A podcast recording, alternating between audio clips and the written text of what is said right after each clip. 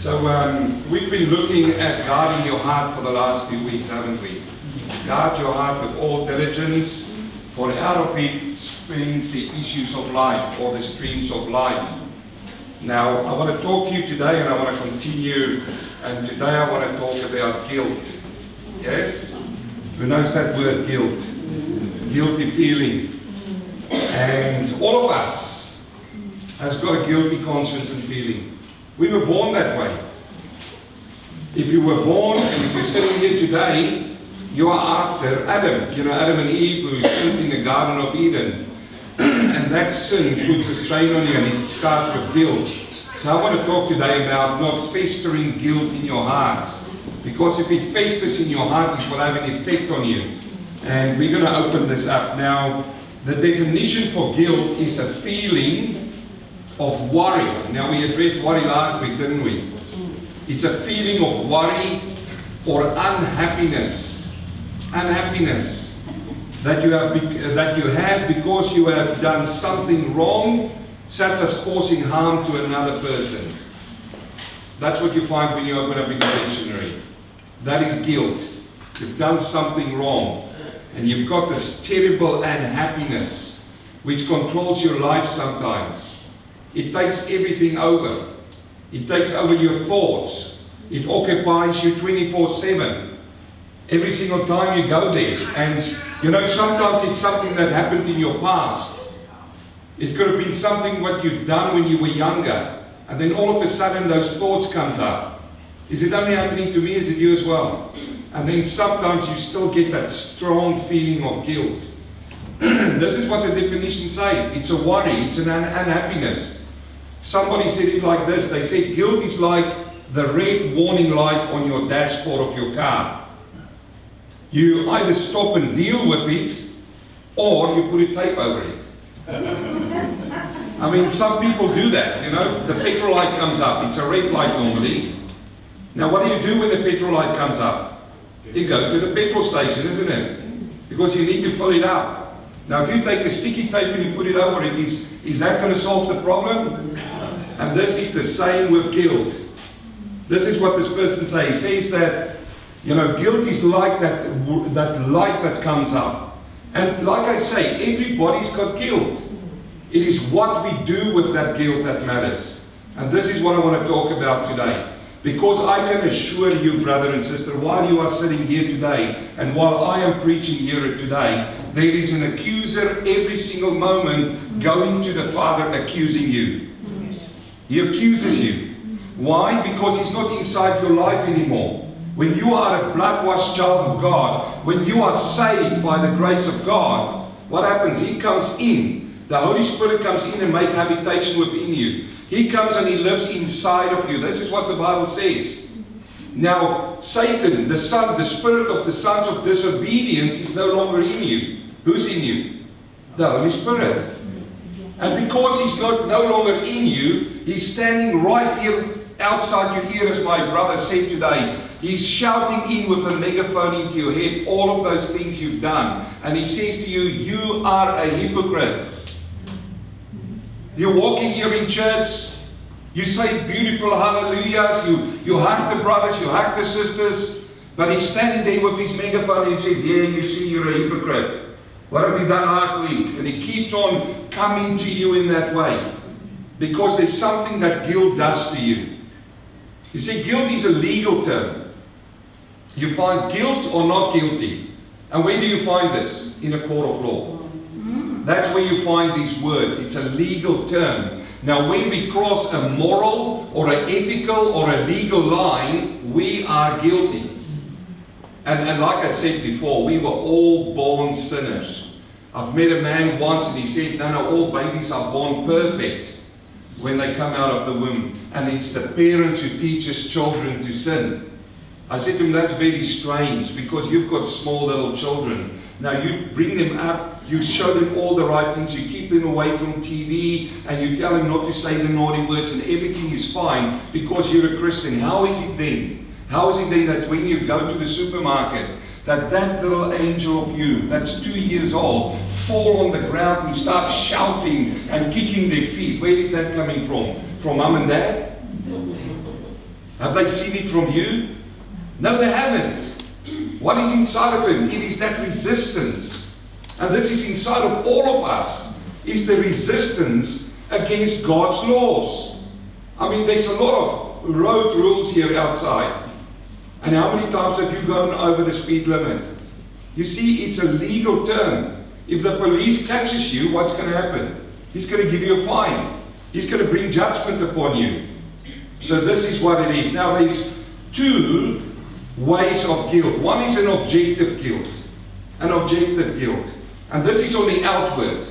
When you see this guilt, it is normally a legal guilt. You violated some society laws. That's legal. That's what I said about the road signs. if you go and, and this road here is 80 kilometers an hour, and I've heard some young men in this church has got very good and forceful cars. If they go down there, they can only go as fast as 80 kilometers an hour. And I come with my little caddy, and I catch up with them because I can only go to 80. It's the moment we go over that limit that we are uh, pulled over and we are charged. So that's a legal thing. It's something that happens on the outside. But another objective guilt is theological guilt. And that is the failure to obey God. That's theological. That is coming back to the Bible. And then there's also personal guilt. Personal guilt is when you violate your own personal standards. Do you know what I'm talking about? Those times that you say, I'm not going to do it, then you do it. Is it you or is it only me? Or sometimes you just say something, you say, Why did I say that? And sometimes you say something that you don't mean. Is that you? And what happens after you've said it? You feel so guilty because there is immediately a guilt conscience that comes upon you if you're a child of God. Because there's sometimes people who don't even listen to that guilt side of things. But then you also find a social guilt. And this is to violate social rules, you know, like walking into a library and you talk out loud, where there's a social agreement that we want to read books here. And you just go in there and you, you're rude. Rudeness is one of those. Rudeness is one of those. If you're a person who's really rude to people, you know, there's no law that they say that they're going to put you in a jail for this, but it's just rude. It is a social guilt.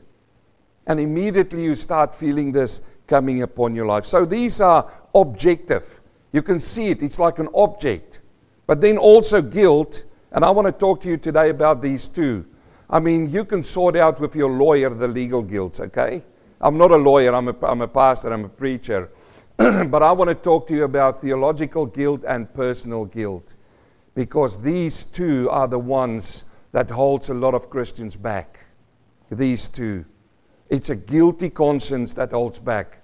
And then the second one is a subjective guilt. This is more inward. This is when you fall when you feel remorse, when you feel ashamed about something.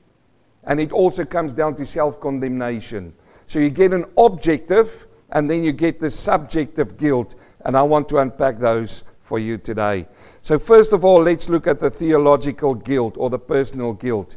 And we open up in your Bibles in Psalm 32. Now, here in Psalm 32, we find David.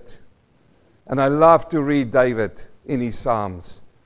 He gives out to each and every one of us his open life. He's like an open book when you open up in Psalms. but Psalm 32 specifically, and I implore you to go this afternoon and to go and read this psalm, to unpack it. Listen to him. Listen to him when he, when he gives and he talks to us about this guilt that grabbed a hold of him and what he did. In Psalm 32, verse 1, he says, A psalm of David is a contemplation. It means that you need to sit and you need to think about these things. Don't just rush over them. Read it, think about it. This is what this word means here Selah. Selah means pause, contemplate, think, and then apply to your life. So that, as Sean said, that we can bear much fruit. Do you know that guilt holds back your fruit? It holds it back. It holds back your progress in life. It holds not only in the church, but also in your life out there. It holds back your relationships with your family members, with friends.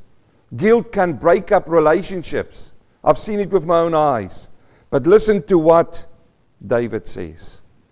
He said, Blessed is he whose transgression is forgiven. Are you feeling blessed this morning? He says, Blessed is he whose transgression is forgiven, whose sin is covered. Now, you must understand that David was writing in the Old Testament. And in the Old Testament, those are the words that they've used. Because the blood of animals covered their sins. It is like this is him, this is David, and he's like an open book for God.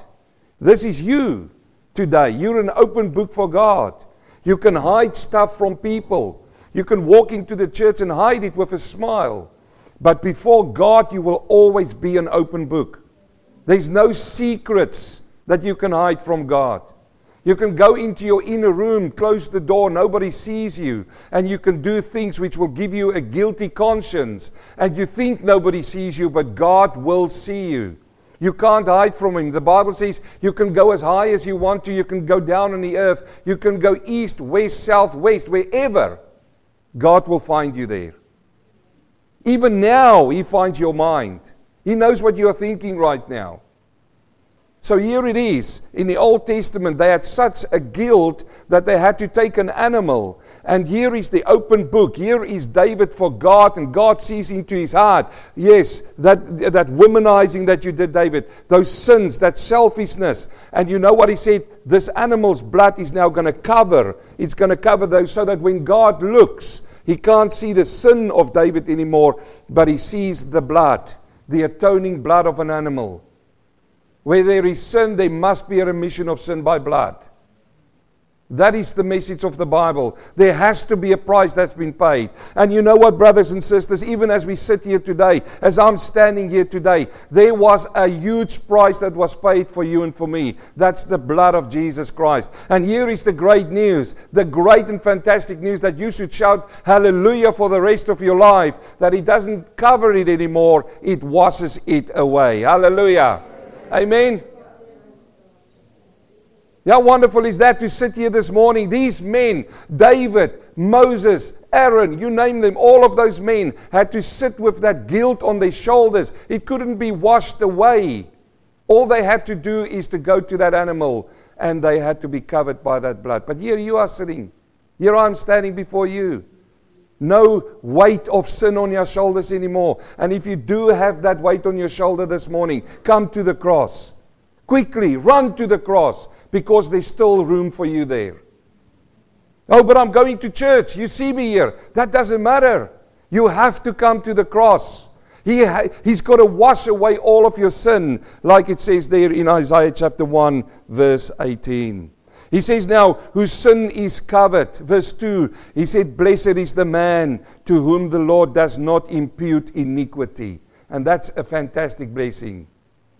You know, when Jesus Christ went there in the Garden of Gethsemane and he took that cup, what is that cup called? The cup of joy. Is it the cup of joy? Is it the cup of laughter? No, no. What is it? It is the cup of wrath of God. That is what it is. Now, let me tell you, brother and sister, if you do not allow Christ to drink that cup on your behalf, you will drink that cup yourself. You will drink it, but He's done it already for you. And all you need to do is to run to the cross. That's all you need to do. He says, The Lord does not impute iniquity, and in whose spirit there is no deceit. When I kept silent, now listen to these words. When I kept silent, that means when I did not confess. That means when I did not come to God. That means when I tried to hide these sins and I lived my secret life. What happened? He said, My bones grew old. Can you feel it in his body? He feels like an old man. Now, I can tell you, I'm still a young man, but I've got a few pains in my body. I had this week a terrible pain as a young man. But the older you get, they say, and there's a few older people than me in the room, the older you get, you start feeling the aches and pains more. Isn't that right? Here is a young man, and he says, I'm feeling like an old man. And what's bringing that upon him? Sin. Sin and the guilt stain that comes upon him. He says, My bones grew old. through my groaning all day long. His groaning continuing on. He says, For day and night your hand was heavy upon me. My brother and sister, you do not want the hand of God heavy upon you. You rather would want the hand of God to lift you up, wouldn't you? And he says in Isaiah, he says, Isaiah chapter 59, verse 1, he says, My arm is not short to help you. His hand is there for you. You go right through into the book of Acts, and it says that the hand of God was with them. You want the hand of God with you, not upon you to push you down. What is pushing you down? It's that guilt stain. We're talking about guarding your heart with all diligence against the guilt that festers inside of you. Look at this now. He says, He was heavy upon me. My vitality, my vitality was turned into the drought of summer. The drought of summer. He says, There's no rain, I'm feeling dry. Vitality means there is freshness. Vitality means there is, there is moist, there is, there is goodness in there. But you don't find this in a desert, do you? You don't find vitality in a desert. So this is what he writes. He says, I've, I've got a guilt problem. I had a guilt problem. And he took that guilt problem to one place. It is the cross. You will hear right through today's message the answer for your guilt. There's only one answer, and his name is Jesus Christ. Listen to me. If you are young here this morning, listen to me very carefully. Get rid of sin before sin gets rid of you. Do that. Come to the cross, and that will happen at the cross. You see, but but Saul or Paul had the same issues, didn't he? He had the same issue. I gave you an Old Testament man, David. Let's go to a New Testament man who wrote most of your Bible. The man of God who wrote, who was, who was changed at the road of Damascus. He writes in Romans chapter 7, verse 18. He says, For I know that in me, that is in my flesh, nothing good dwells. I go, wait a minute, this is Paul. We're talking about the Apostle Paul here. And this is after the road of Damascus. Have you noticed? This is after he was saved. And this is why I say so often in this church I'm not preaching to you sinless perfection. This is what Paul is teaching us today. He says, I know that in me, that is in my flesh, there's nothing good dwells. For to, to, to will is present with me, but how to perform what is good, I do not find. So often that describes me. I'm not going to stand here and be a hypocrite before you. That sometimes, I feel like Paul sometimes, and here he writes it in the present tense. Have you noticed? It's in the present tense. You see, he had the same issue. He says in verse 19, For the good that I will do, I do not do. I want to do good. But the evil I will not do, those I practice. Now, if I do what I will not to do, it is no longer I who do it, but it is sin that dwells in me. You see, because he don't want to do it. But sin dwells inside of him in the present and it becomes an attack against him. Verse 21, he says, I find then a law. He found a law. What law is it then, Paul? That evil is present with me. He says, Evil is going around, it's present with me. The one who wills to do. I delight in the law of God according to the inward man. Is that you this morning? Oh man, I want to worship and praise God in my inward man until the day I die. He says, This is what I want to do. But I see another law in my members, warring against the law of my mind. My mind says, Don't do it, but my body says he wants to do it. It gets the cravings and you give in to the cravings. It gets the temptations and you give in to the temptations. And then he says, Listen to this now. Listen, you need to concentrate. He says, And bringing, everybody say, bringing me into, everybody say, captivity. To the law of sin which is in my members. He says there's something that captivates you. There is something that holds you back. You want to grow. You look at other brothers and sisters in the church who grow fast in the faith, and you can't grow as fast as them. Why, Lord? What's happening here? You need to search your heart. Because, you know, he says, guard your heart. Look inside. What is festering there? And one of these things that he's addressing here is the guilt of sin. The guilt of sin. Now look at this verse. He says, O wretched man that I am. Let me ask you the question this morning. What tense is that? Present tense.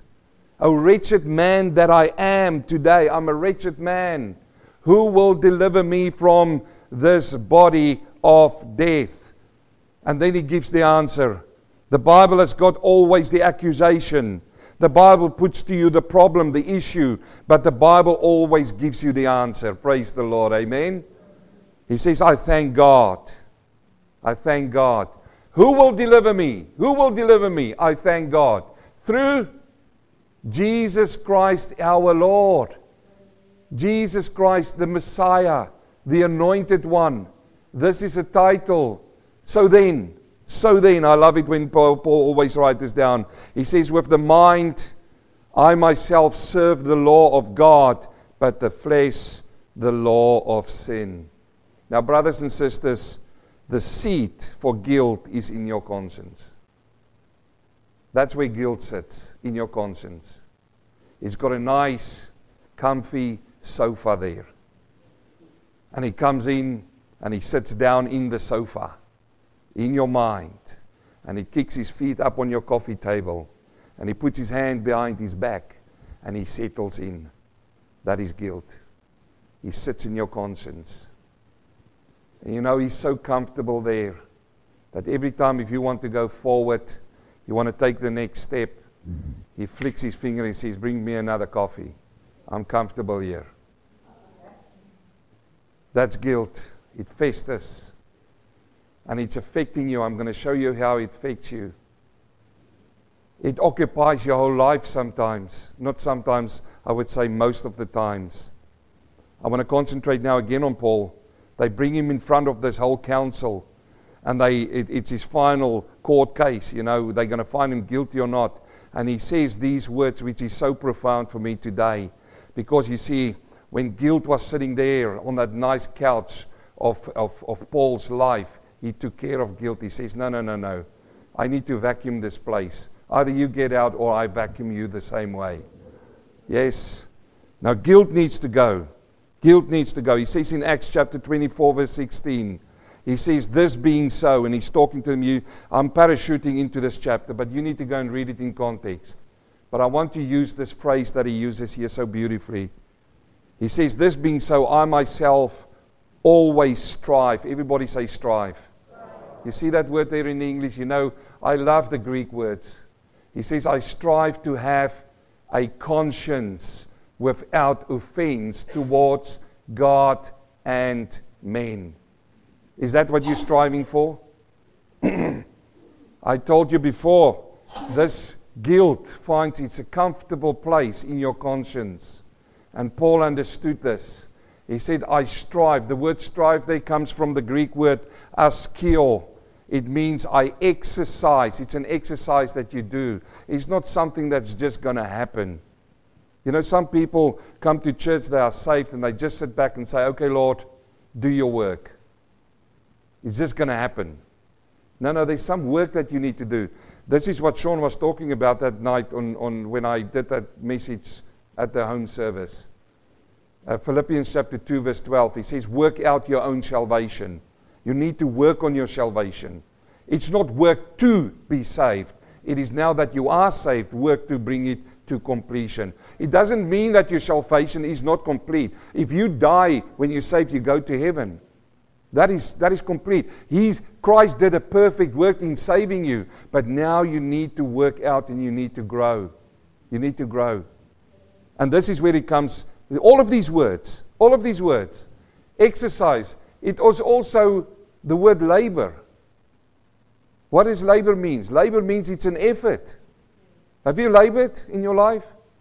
If you take the, you know, you, the gravel and you need to work the gravel away, you're laboring. It, it draws strength from you. But you know what you do? When you do that work over and over again, you become stronger, isn't it? Your muscles become muscle memory. And, and if you do the same thing and you keep on exercising against these things, you will grow stronger in it. And the Holy Spirit's always there to help you. The Holy Spirit is your parakletos. He comes alongside you and assists you.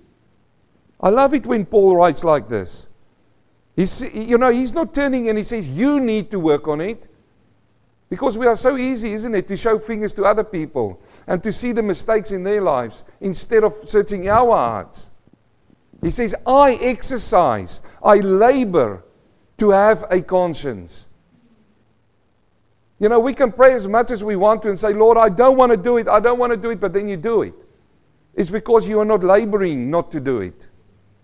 You have to discipline your mind, you have to discipline your body. You have to be sometimes say no. In fact, if it's the wrong thing morally, you have to always say no. So that's so beautiful when he writes this to them. And then, and then this word conscience here, it, the Greek meaning here is the soul as distinguishing between what is morally good and bad. That's what the Greek word means. So, what is Paul saying here to us? He says to that whole council and to us today, he says, I, Paul, this man who wrote so many letters, most of your New Testament, the apostle to the Gentiles, he says he is not too good to work on these things. He says, but I'm working out my own salvation. I work hard on my conscience to get it into a morally good state. It's not works, brothers and sisters. It is what you have to do. Now, you remember our little man, and we're going to stay with him maybe another few weeks. But we know that what is in the heart controls the soul. The content of the heart controls the soul. And what is in the soul is the real you. It controls your body. This is how it works. Now, if guilt is going to be sitting in the comfortable co- uh, uh, sofa of conscience in your heart, it's going to control your soul and it's going to keep you back. This is why we need to guard our hearts and your minds. So, what is the effect of guilt on people? What effect has guilt got upon you and me? Let's have a look at a few of those. First of all, it gives you a defensive thinking. Isn't it right? We all love this one defensive thinking. When I do something wrong, we jump onto the blame game. We blame others for what we have done. Is that only me? It's happened so many times in my life, isn't it? You do something naughty and then you go, well, Yeah, but they told me to do it. Eve. Eve, why did you do it? It was a serpent. No, no, he didn't start with Eve, he started with Adam. yes. I purposely said it the other way around. He says, Adam, hey, I told you not to do that thing. You are guilty. Was Adam guilty? Of course he was. He broke one of the moral laws of God. Disobedience is a sin. Disobedience is a sin as witchcraft. God says to you to do something, you don't do it, it's witchcraft. You say, I will never, never play Ouija boards and be a witchcraft. No, no, I will never. Stop then being disobedient. So, so here it is. Hey, Adam, why have you done it? The woman whom you've given me. Now all of a sudden it's God's fault, isn't it? Why did you give me the woman? Well, why did you listen to her? Oh, I'm I'm a serious place now. we have to listen to our wives as well. So then he came to Eve and he says, Hey, Eve, why? Why? Why? You see, she had the guilt stain upon her now. You see now how the message comes together? And guilt made himself so comfortable in her conscience. And what is the first thing she does? Is about it was the serpent. And this is what we do. Brothers and sisters, listen to me. If you find yourself so many times that you start blaming others for the things you're doing, it means that guilt is sitting in your conscience. It's made himself comfortable there. And you know what he's going to do? He makes himself comfortable so that you are not comfortable because it affects you. You can't do the things you want to do anymore because you're holding back. So, the, one of the first effects of guilt is defensive thinking. Blame others. It's easier to show others and stand in the corner and they don't see you. But like I said, God always sees everything. The second thing is self condemnation. That's an effect of guilt, isn't it? I find it so many times when somebody's guilty, instead of coming to the cross and confess their sin, or instead to say, Sorry, please forgive me, they go into a self condemnation thing. Oh, you know, I'm so poor and inadequate, and this is why I'm always. They, they've got this low self esteem. This is what happens. This is guilt. Brothers and sisters, why am, I te- why am I teaching this? I said to you a few weeks ago, I believe the Lord wants, wants us to see this. Why are you the way you are? Maybe the Lord is talking to you this morning. Get rid of guilt before guilt gets rid of you. And here it is, you know, it is self condemnation. That's one of the effects of guilt. What, what more? Physical reactions. Did you know? You know, your body takes strain upon it when this guilt sits in your conscience. I just read to you Psalm 32. What does David says? He says, My bones grow old. He says, My vitality is like in the drought of summer. Guilt takes an effect on your body, whether you like it or not. It drains your energy, it pulls you down. You want to wake up in the morning and be, you know, I, do you know people who want to wake up and say, Today I want to be miserable? I just choose to be miserable. You need to go and find out what is the things that makes you miserable. And I, I can tell you, most of the times it will be that guy, that fella called guilt, sitting on the sofa of conscience in your mind. Come to this point and ask the Lord to look into this. There's physical reaction and there, there is moral reactions, isn't it? Moral reactions. You come into a place where you feel so guilty and you say, I don't want to go to church anymore because, you know, I'm feeling so exposed. The Spirit of the Lord is so strong. You know why some people do not come to this church? Because the preaching of the word is too hard for them. It's too hard. And this is where guilt comes in a moral reaction. They want the ears to be trickled and they want to hear all of the nice things and how good you are and best life now. And man, that's all right. You know, it's not sin. It's only a problem you have in your life. No, sin is sin. And, and the reason why sin is sin, it needs to be dealt. And the only way that it's going to be dealt with is the blood of Christ. Come on, let's give the Lord a hand here. Amen. But this is what he does guilt brings moral reactions. And all of a sudden, all of a sudden, you were with the hypocrites for over two years, and all of a sudden, now they're hypocrites and you're the right one, and you leave. Because there's guilt stain sitting somewhere. Now, I'm not saying it's the only one, it could be guilt. There's other factors as well. But can you see the effects? Have you experienced some of these effects? I have certainly. I have. I told you I'm going to be open to you. There's no perfect man standing in front of you. I'm just like you. You know, it's not Pastor John is now all of a sudden there's superhuman. No, no, no. If, if somebody feels like that, they're wrong. But here we find the effects, the effects of a guilty conscience.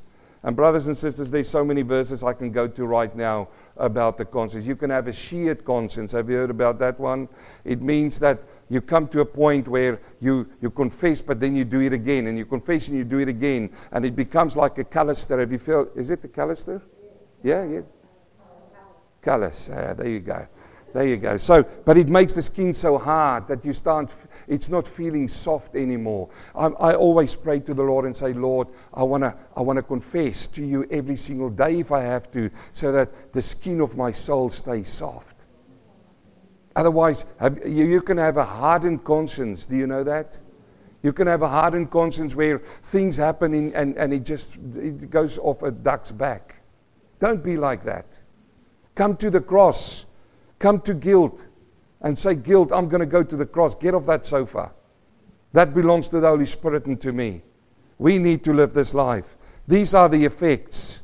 Now let's finish this morning on how to deal with guilt. How do we deal with guilt? A guilty conscience. First of all, there is only one way that you can get rid of guilt in your life, and that's to confess. Amen? You confess your sin. You say you confess all known and previous unconfessed sin. 1 John chapter 1 verse 9 he says if we confess our sin he's faithful and just to forgive us our sins and to cleanse us from all unrighteousness. You know what happens with me? Sometimes I find myself and like I said before a thought comes up of something that I did maybe when I was 25 years old, I don't know. And all of a sudden I feel so ashamed again. This is the enemy, this is the accuser. He's standing outside and he says, You remember? And you know what, what I've learned? The moment it comes up in my mind, I say, Praise the Lord. Why? Because I'm now reminded of what happened. And what is the easiest thing I do? I confess. I say, Lord, why did this come up again? Because, brothers and sisters, remember, you will always remember the things you've done. Sometime your mind will bring it up. And when you get that feeling that comes upon you that you've done something wrong, and, and the devil is there, remember what he wants to do. He wants to hold you back. And when that comes over, I go to the cross straight away. I make a beeline to the cross when these thoughts come up. And I say, Lord, this thought came up right now. I know it was wrong. I've already confessed about it, but why is it coming up? Lord, I just want to make double sure. Help me, Lord. I confess it again. Can you, can you confess too much? No. So the first thing you do is you come to the Lord. When these things come on, and look, listen to me, when you do something, when you sin, the Bible says we've got an intercessor who intercedes for us, and he sits at the right hand of God. The right hand of God is the wonderful place, it's the authority hand of God. He talks about the right hand, and that is so wonderful. The second thing you do is you ask the Lord to reveal sins in your life. You ask the Lord to reveal them. And, and be careful when you pray this prayer. Be ready. Be ready, yes? When you pray this prayer, be ready that He is going to show it to you and it might put you in uncomfortable positions and thoughts. When you start praying this, listen to Psalm 139, verse 39. He says, Search me, O God. David cries out, He says, Know my heart. Try me and know my anxieties and see if there is any wicked way in me, and lead me in the way everlasting. Search me, O God. Search me. You know, I pray that prayer. Often I pray it. I say, Lord, is there maybe something I don't see? We need to live so close to God. Our account with God needs to be settled every single day. Every single day. You say, but wait a minute. When I get born again, the Lord wash away my sin, which I did in the past, present, and future. Yes, I preach that. Even your sin that you're going to do in two weeks' time, God already knows about that. And He's already forgiven you for that. Now, He doesn't give you a license to go and sin. This is what Paul says. Does it mean we get more grace and we can sin now again more? No, no, no, that's not it. But even when you do that, what happens? You come to the cross and you say, Lord, please forgive me. Let me take you to the upper room. Here comes the disciples. They're going to sit down at the last meal, the last supper. And they walk in. And what did Jesus do? He put on the garment of a servant, a servant. Isn't that right? So why did he do that? Because the custom of the day, they didn't have nice shoes like ours, you know, which is closed and you've got socks on. They, they've got what the Fijians call Jesus uh, shoes. Isn't it right, Cara? Yeah, the Jesus sandals. Now, I've walked with Jesus sandals in Fiji not so long ago, and there's dust there. And what happens when you walk with those sandals? Your feet get dirty, yeah? So it was just the custom of the day. When you walk into these houses, they had these water pots there. Why was the water pots there? So as you go in as a guest, the servant will come, you will sit down, they will take water out of these pots and they will wash your feet. Because your feet are dirty. Now, Jesus do something fantastic here in the upper room. There's no servant there. There's the water pots there. The disciples comes in. So, oh, you know, we are the disciples. And Jesus put on that garment and he start washing their feet. And what is Peter? You know, our, our, our apostle Peter, what does he say? He said, No, Lord, you're not going to wash my feet. I should wash your feet. But he didn't get it. Did he? He didn't. And he said to him, If I don't wash your feet, you have nothing in me. And when the penny dropped for Peter, what did he say? He said, Lord, just wash my whole body then. Just, just do it. He get it. He get it. Oh, oh, wonderful. But Jesus answers him something back which is so profound. He said to him, You are already washed. It's only your feet. You know what I take out of that? We are already washed. If you've come to the cross and you are saved, you are saved. By the grace of God. Ephesians chapter 1, verse 12 and 13, he says that we've, we've trusted in the word of salvation and we are baptized into the body of Christ. And he puts his seal on that. You are saved, your body is washed. But it's only your feet. Why? Because you use your feet when you walk through the world. I get in my car and I drive into the city, and there's a billboard there of a semi naked lady. I don't need to see that. I don't want to see that. But they plaster it so big in front of you that you do see that. That's dust on my feet. That is temptation lying and waiting there. You see, temptation is not the sin, it is doing the sin. James chapter, you can go and read it in James. So now you look at these things and you, you walk into work and somebody blasphemes God. They use his name as a swear word and you overhear that. You didn't want to hear that. And then somebody tells you a, a sick joke and, or you do something or some, you're part of something and you come home at night and you've walked on the dusty roads of sin in the city. You haven't partaken. Now, I'm not saying, you know, it's going to keep you, but what do you do? I like to come to Christ at night and say, Lord, wash my feet. Will you? And you know what he always says? I will wash your feet. I confess. And we ask the Lord to show and reveal sin in your lives because we want to get this festering of guilt out of your hearts. Thirdly, we seek to make restitution. This is one of the things that a lot of Christians don't want to do. And when we're going to talk about unforgiveness, this is one that will come in restitution. Where possible, you need to go and make right with somebody. Now, they may not want to make right with you. That's not your problem. Your problem is to make restitution. You know, I, and I can testify again, brothers and sisters. I was a young pastor, and there was an older pastor in South Africa, and I became part of a group, and, and I said something which, which you know, it, I don't know whether it was true or not, but that stayed with me. I was in New Zealand.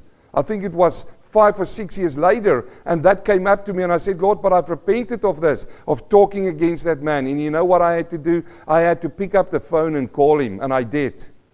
I picked up the phone. I said, Pastor, you know, back then, he says, I've, I've already forgotten. I said, Yeah, you've forgotten about it. But you know what happened? The enemy came and he dropped it again onto that sofa in my mind. And this is why I'm talking to you right now. I want you to forgive me. Restitution is where you go where it is possible and you go make right. Luke chapter 19, verse 8. Then Zacchaeus, we know that he was a tax collector, stood and he said to the Lord, Look, Lord, I give half of my goods to the poor and I've taken anything from anyone by false accusation, I restore it fourfold. You've got to make right things if you've done something wrong. That's just a biblical principle. Otherwise, the guilt will keep on sitting with you. And then, and then what do we? We trust in the promise that God, that He will forgive our sin and He will remove the guilt. Do you trust Him in that? He will remove it. Romans chapter 8, verse 1. Therefore, there is now no condemnation to those who are in Christ Jesus, who do not walk according to the flesh, but according to the Spirit. When? When we're going to preach through the book of Romans, and we will, uh, God willing, I will talk to you about this part in this verse, this last part. But for now, he says there's no condemnation to those who are in Christ Jesus. Are you in Christ Jesus this morning? Are you? Can I see hands? Are you in Christ Jesus? There is no condemnation for you. You have to trust Him. You have to trust His word. And then finally, brothers and sisters, you withstand the accusation from Satan in prayer. You have to withstand him in prayer. He goes, remember Job, when, when Satan went, to and fro all over the world, and, and he had to be, appear before God. He said, Where were you, Satan? And he said, I went to and fro all over the world to see who he can accuse. And then he, he said, Have you, uh, God says it, not, not, not Satan. God says, Have you beheld my servant Job? Have you seen Job? And what did Satan say? He says, Yes, I saw him, but you protect him so much. You see, he wanted to accuse him. He's the accuser.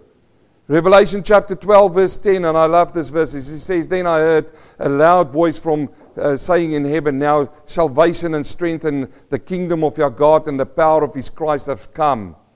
For the accuser of the brethren, who accused them before God day and night, has been cast down. Has been cast down. This is future. This is future. This is coming in the book of Revelation. These things are going to happen. So, does it mean that you and I have to sit now until it happens and wait? No, you can do it today. Today, you can pray and say, Lord, those accusations that the enemy brings to you, I want to bring to you the blood of Christ. Because the blood of Christ washed it away. The stain of guilt. Now, brothers and sisters, this is what we need to guard our hearts against the guilt. If guilt sits in your heart and festers there, it will have those effects that I've went through. And most probably when I spoke to you this morning, you felt it may be so true. It is the Holy Spirit is working with you. We need to work on our salvation, like he said. Have we learned something today? That's where we're going to stop. Amen. And we're going to ask the Lord to help us not to have a guilty conscience. And if you do have a guilty conscience, only you will know, you and God. Only you and God. Because I told you, you're an open book to Him. And if you sit here today and anything here in the sermon has touched you, reach out to Him. Reach out to Him.